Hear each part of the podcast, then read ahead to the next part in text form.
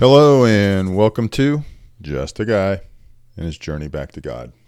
So, today we're in our 14th reading of, for the Advent season, and we're going to be covering Hebrews 1 and then jumping over to Colossians 1 and going through verses 15 through 23.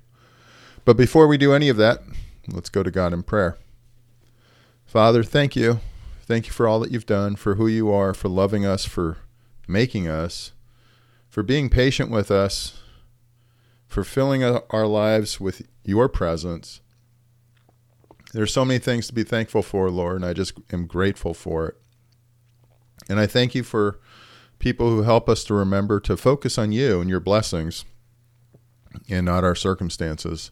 So, Lord, I lift up this reading to you. I just pray that you would be the one that we hear from, that there would be nothing from me, but strictly everything from you. And Holy Spirit, I pray that you would touch our hearts, fill us with wisdom and understanding so that we can understand what you're trying to tell us and what we need to take from this. I just pray again that it would be everything from you and nothing from me, and that you would be honored and glorified. I pray that we'd learn how to reach out to our families and friends who don't know you or aren't living for you. And I pray just as much, because I have obviously a plank in my eye, that I would understand and learn how to live for you completely, that I would surrender to you, to your life, to your spirit, and truly walk in your ways. May I learn to love you with my whole being so I can love my neighbor as myself. May it be more than just me saying it, may it be actions too, I pray. It's in Jesus' name I pray. Amen. So let's jump on into Hebrews 1. Verse 1 In the past, God spoke to our ancestors through the prophets, at many times and in various ways.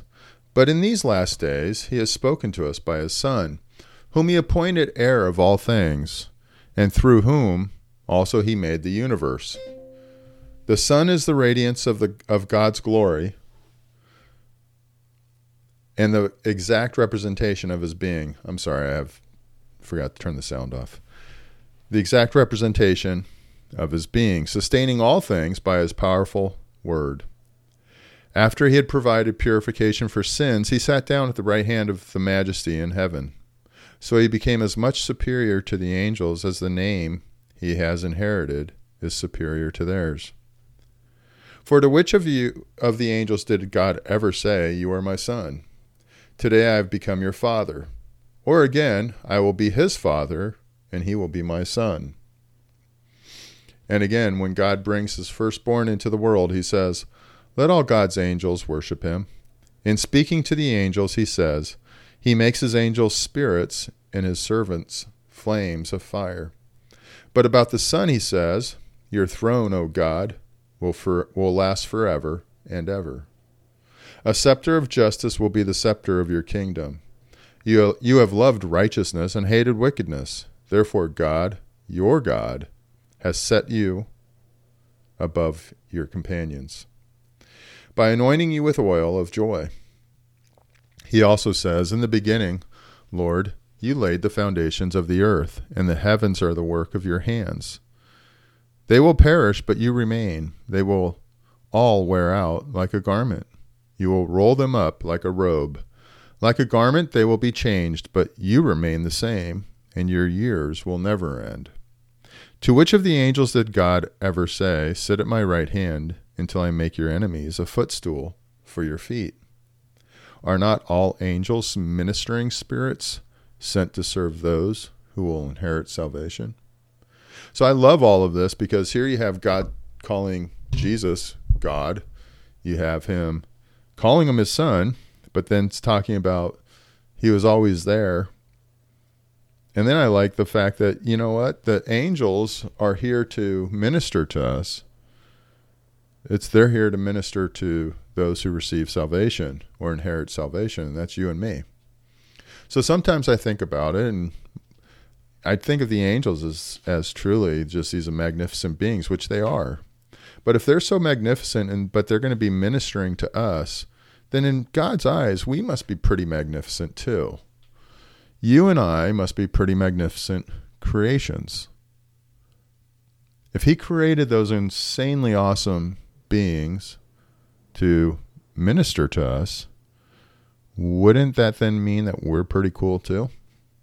I don't know. Sometimes when I'm feeling down, I don't feel that way, but the reality is is God sees me as his son, his child, and as a pretty amazing creation because I'm created in his image. All right, let's move on to Colossians 1 15 through 23. The Son is the image of the invisible God, the firstborn over all creation. For in him all things were created, things in heaven and on earth, visible and invisible, whether thrones or powers or rulers or authorities, all things have been created through him and for him. He is before all things, and in him all things hold together. And he is the head of the body, the church. He is the beginning and the firstborn from among the dead, so that in everything he might have the supremacy.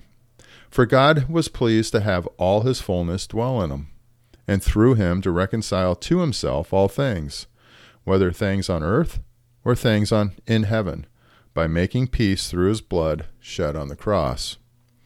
Once you were alienated from God and were enemies in your minds because of because of your evil behavior. But now he has reconciled you by Christ's physical body through death to present you holy in his sight, without blemish and free from accusation. If you continue in your faith, established and firm, and do not move from the hope held out in the gospel. This is the gospel you heard, and that has been proclaimed to every creature under heaven, and of which I, Paul, have become a servant. So again, Jesus is superior over all any created being because the reality is he's God. And it's through him we're we're reconciled. And one of the things I really, really enjoyed reading was from A.W. Tozer when I was reading about this and going through it. He writes, and I, it's very cautionary. So I just think it's an it's very accurate and very important for for me when I read it.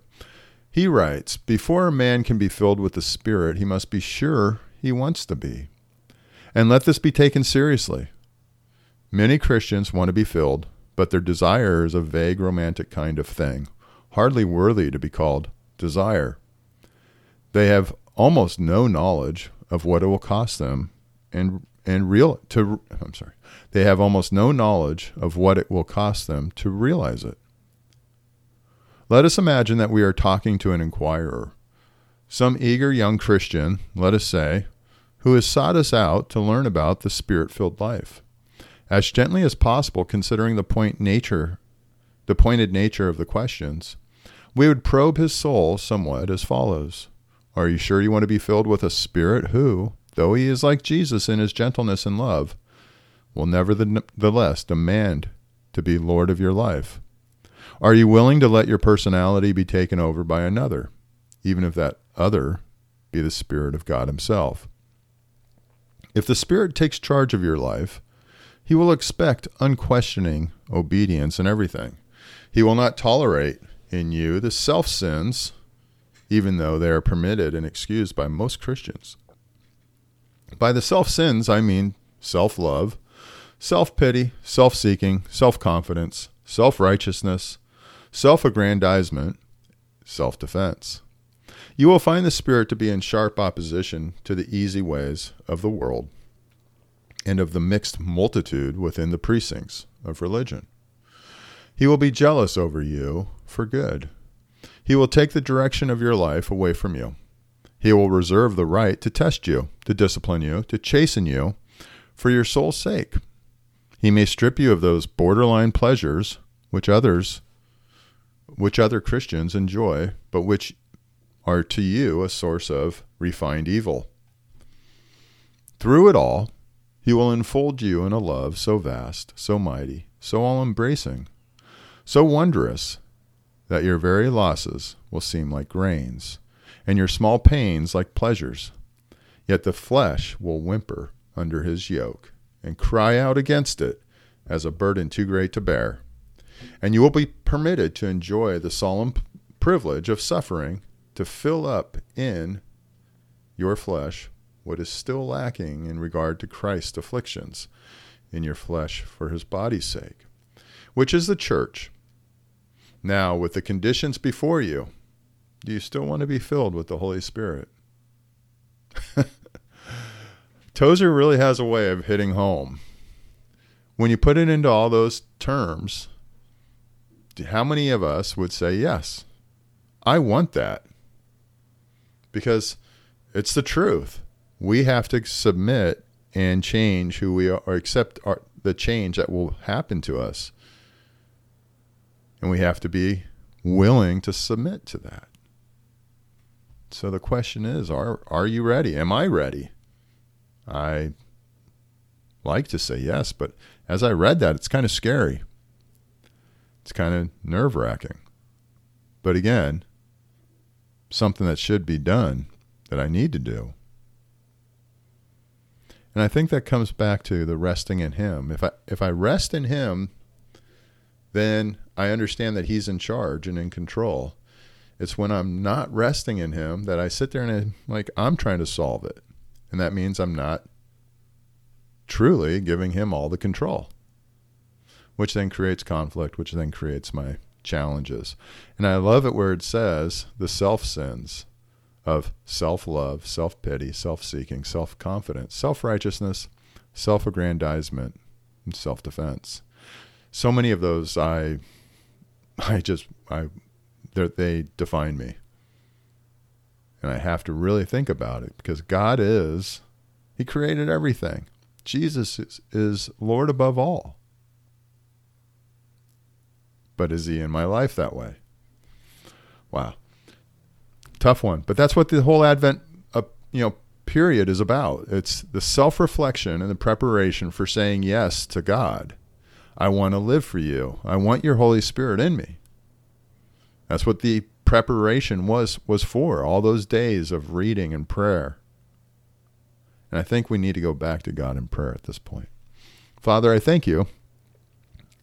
What a what an amazing analysis and interpretation I thank you that you're you're the one above all. You created all and you care about me. And that your Holy Spirit coming into me would change me in such a major way. And I pray, Father, for that to happen, to continue the growth. That's what this whole journey is about, Lord. And I just pray, and I know I fight it at times. I just pray that I would submit and rest in you.